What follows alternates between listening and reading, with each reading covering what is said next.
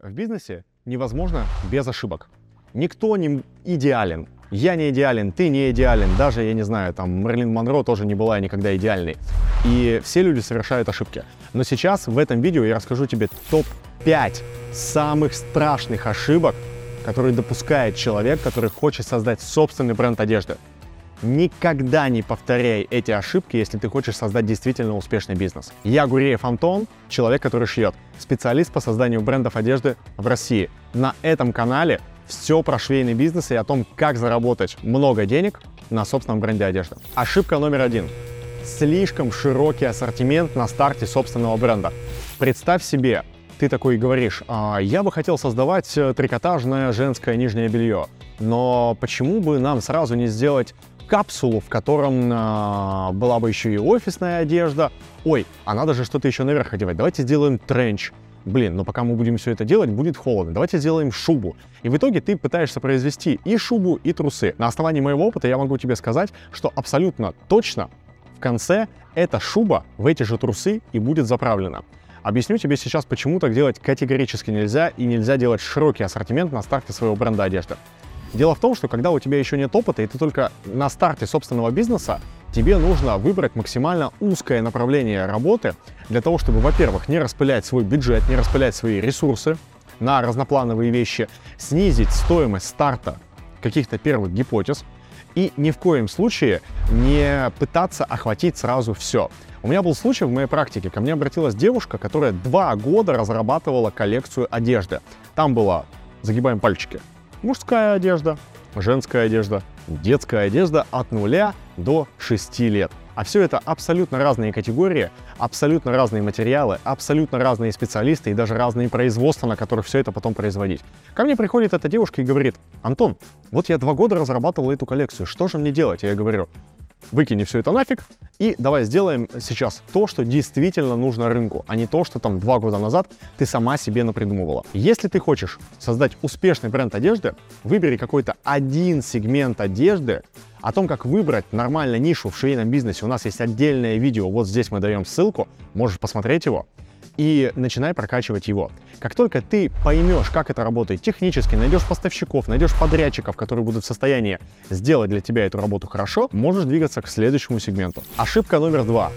Она может отнять у тебя максимальное количество денег, максимальное количество сил. Сразу открывать швейное производство. С чем обычно сталкиваются новички, создавая собственный бренд одежды? Ой, на швейных производствах очередь, тут сложно, тут меня не понимают, тут я принес свои эскизы, нарисованные карандашом на салфетке, и почему-то со мной не хотят работать. В общем, все швейные производства – мудаки. Я вот сейчас открою свое казино с блэкджеком и красивыми женщинами, и вот у меня точно-то получится. А вот уже продолжающие предприниматели сталкиваются с тем, что иногда подрядчики подводят по срокам, иногда подрядчики подводят по качеству, и, соответственно, человек думает, так, подрядчик, во-первых, на мне зарабатывает. То есть, э, если я открою свое производство, то я буду зарабатывать больше денег. Это раз. Два. Свое производство это же более гибко. Я же могу быстро перенастраивать, быстро запускать одну модель, остановить ее и запустить другую модель. Ну и разумеется, свое производство проще контролировать. Вот подрядчик, он где-то там у черта на рогах, и к нему ехать еще надо хрен знает сколько. А я открою производство свое, оно будет неподалеку, и я буду легко его контролировать. Так вот, друзья мои, швейное производство и бренд одежды — это два разных, абсолютно разных бизнеса, которые не похожи один на другой, несмотря на то, что нам кажется, что они очень и очень рядом. Почему так происходит? Производственный процесс, он очень важен, но намного более важны там процессы продвижения и продаж.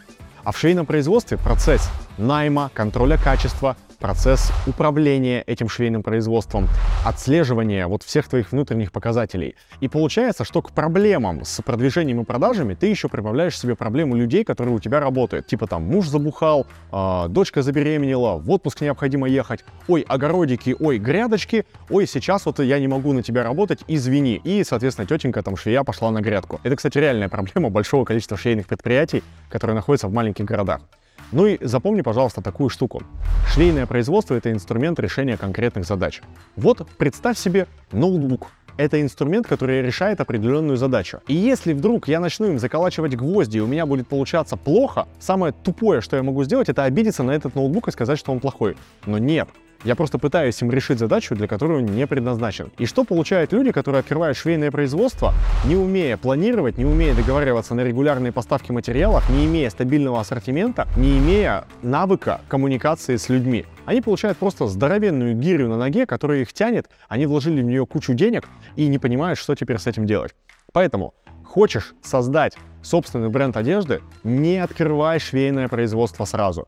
Ты можешь открыть его потом, начать с экспериментального цеха с одного, с двух сотрудников для того, чтобы ускорить процесс разработки собственных моделей одежды.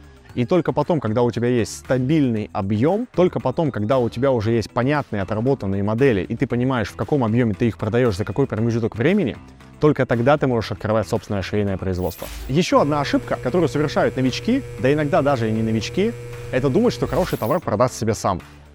Что за херня, кто это вообще придумал? Хороший товар он только тогда хороший, когда его много покупают и дают много обратной связи. Если ты придумал какую-то вещь, она, на твой взгляд, абсолютно потрясающая, но никто ее не покупает, потому что она никому нафиг не нужна, это плохой товар. И не нужно думать, вот ты сейчас создашь идеальную толстовку, идеальное платье, идеальный купальник, и к тебе выстроится очередь из страждущих, которые только и ждут, чтобы отдать тебе свои кровно заработанные денежки, и ты уехал на Porsche Cayenne на Мальдивы. Такого не случится и такого не произойдет. Поэтому обязательно сразу же на старте своего бизнеса закладывай бюджет на рекламу, на а, какие-то пиар-мероприятия, на то, чтобы давать рекламу у блогеров. Мы даем очень много способов продвижения собственного бренда одежды в социальных сетях, либо через другие каналы, на нашем курсе по созданию бренда одежды. Поэтому, если для тебя это актуально, ты понимаешь, что ты хочешь двигаться уверенно, получать пошаговые алгоритмы, переходи по ссылке в описании, и ты узнаешь все подробности о нашем курсе о создании бренда одежды. Есть еще две ошибки, о которых я вам сейчас расскажу. И вот знаете, а, вот этот перфекционизм убил больше бизнесов, чем все экономические кризисы вместе взятые. Поэтому следующая ошибка, которую я хочу разобрать, это когда люди хотят получить идеальный результат сразу. Они начинают вылизывать строчки, они начинают вылизывать эту модель. А, пол сантиметрика сюда, пол сантиметрика туда. Ой, здесь, пожалуйста, на миллиметрик давайте, ну, как бы по-другому сделаем. Ой, здесь строчечка недостаточно идеальная. Всегда, когда ты решаешь какой-то вопрос, типа о доработке модели, задай себе, ну, типа, себе простой вопрос задай это нужно мне или моему клиенту? Реально ли вот это улучшение и доработка создает добавленную ценность для этого предмета одежды? Серьезно ли это повлияет на уровень твоих продаж? И получил ли ты обратную связь от своего покупателя, что эта доработка ему обязательно нужна. Очень часто э, собственники, создатели бренда одежды относятся к этому как к ребенку и как к какому-то своему, ну, чему-то интимному, что ли. И поэтому они думают, что вот их видение самое правильное, самое простое. Но знаете, какая история бывает? Вот компании, которые создают какой-то один продукт, относятся к нему как к ребенку и не хотят в него вносить никакие правки, не хотят ничего менять, такие компании и бренды одежды закрываются.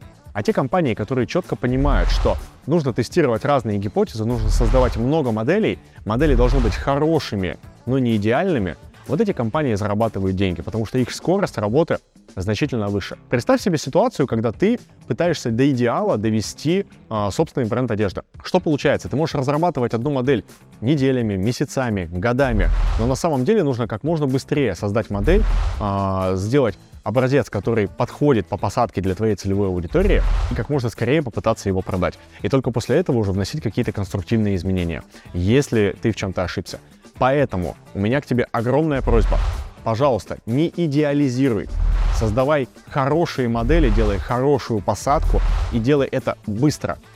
Если ты будешь страдать идеализмом, это убьет твой бизнес. Последнюю ошибку допускают люди, которые сейчас работают в найме и хотят создать собственный бренд одежды. Очень часто они привлекают кредит, увольняются с работы, говоря, что да пошли вы к черту все, я тут всегда вас ненавидел, ненавидела, и начинают создавать собственный бизнес это ошибка, потому что никто не даст тебе никогда гарантию того, что твой бизнес сразу же начнет приносить тебе чистую прибыль, и ты сможешь забирать ее себе. Никто никогда не даст тебе гарантии дивидендов. Поэтому, если ты сейчас работаешь в найме, не надо сразу же увольняться с работы. Начни создавать свой бизнес по алгоритму, описанному вот в этом видео. Делай простые шаги для того, чтобы твой доход потихонечку рос. Как только ты сможешь выйти на тот доход, который сейчас получаешь на основной работе, принимай решение. Стоит тебе сейчас с нее увольняться или необходимо будет еще подождать. В какой-то момент ты поймешь, что дальше ты уже не готов оставаться в своей компании и готов перейти на собственный бизнес. Но не нужно сходу бросаться в пучину неизвестности. Вот эта американская мечта, когда ты думаешь, что вот сейчас я сделаю и у меня все получится. Очень часто такие надежды разбиваются. Есть классное выражение «розовые очки разбиваются стеклами вовнутрь». И я бы очень хотел, чтобы ты не попал в такую ситуацию, а, когда нет денег, чтобы заплатить за квартиру, нет денег, чтобы, не знаю, там, заправить машину, но все деньги вложены в бизнес и лежат благополучно у тебя на балконе остатками, которые никому не нужны, потому что денег на рекламу у тебя тоже нет. Так что, еще раз повторю, если ты сейчас работаешь на своей работе, обязательно смотри вот это видео, узнаешь, как создавать бренд одежды практически без бюджета, выполняй пошагово те рекомендации, которые я тебе в нем даю. После этого, когда ты выйдешь на доход, который перекрывает твой доход с основного места работы, принимай решение об увольнении, либо о продолжении своей деятельности.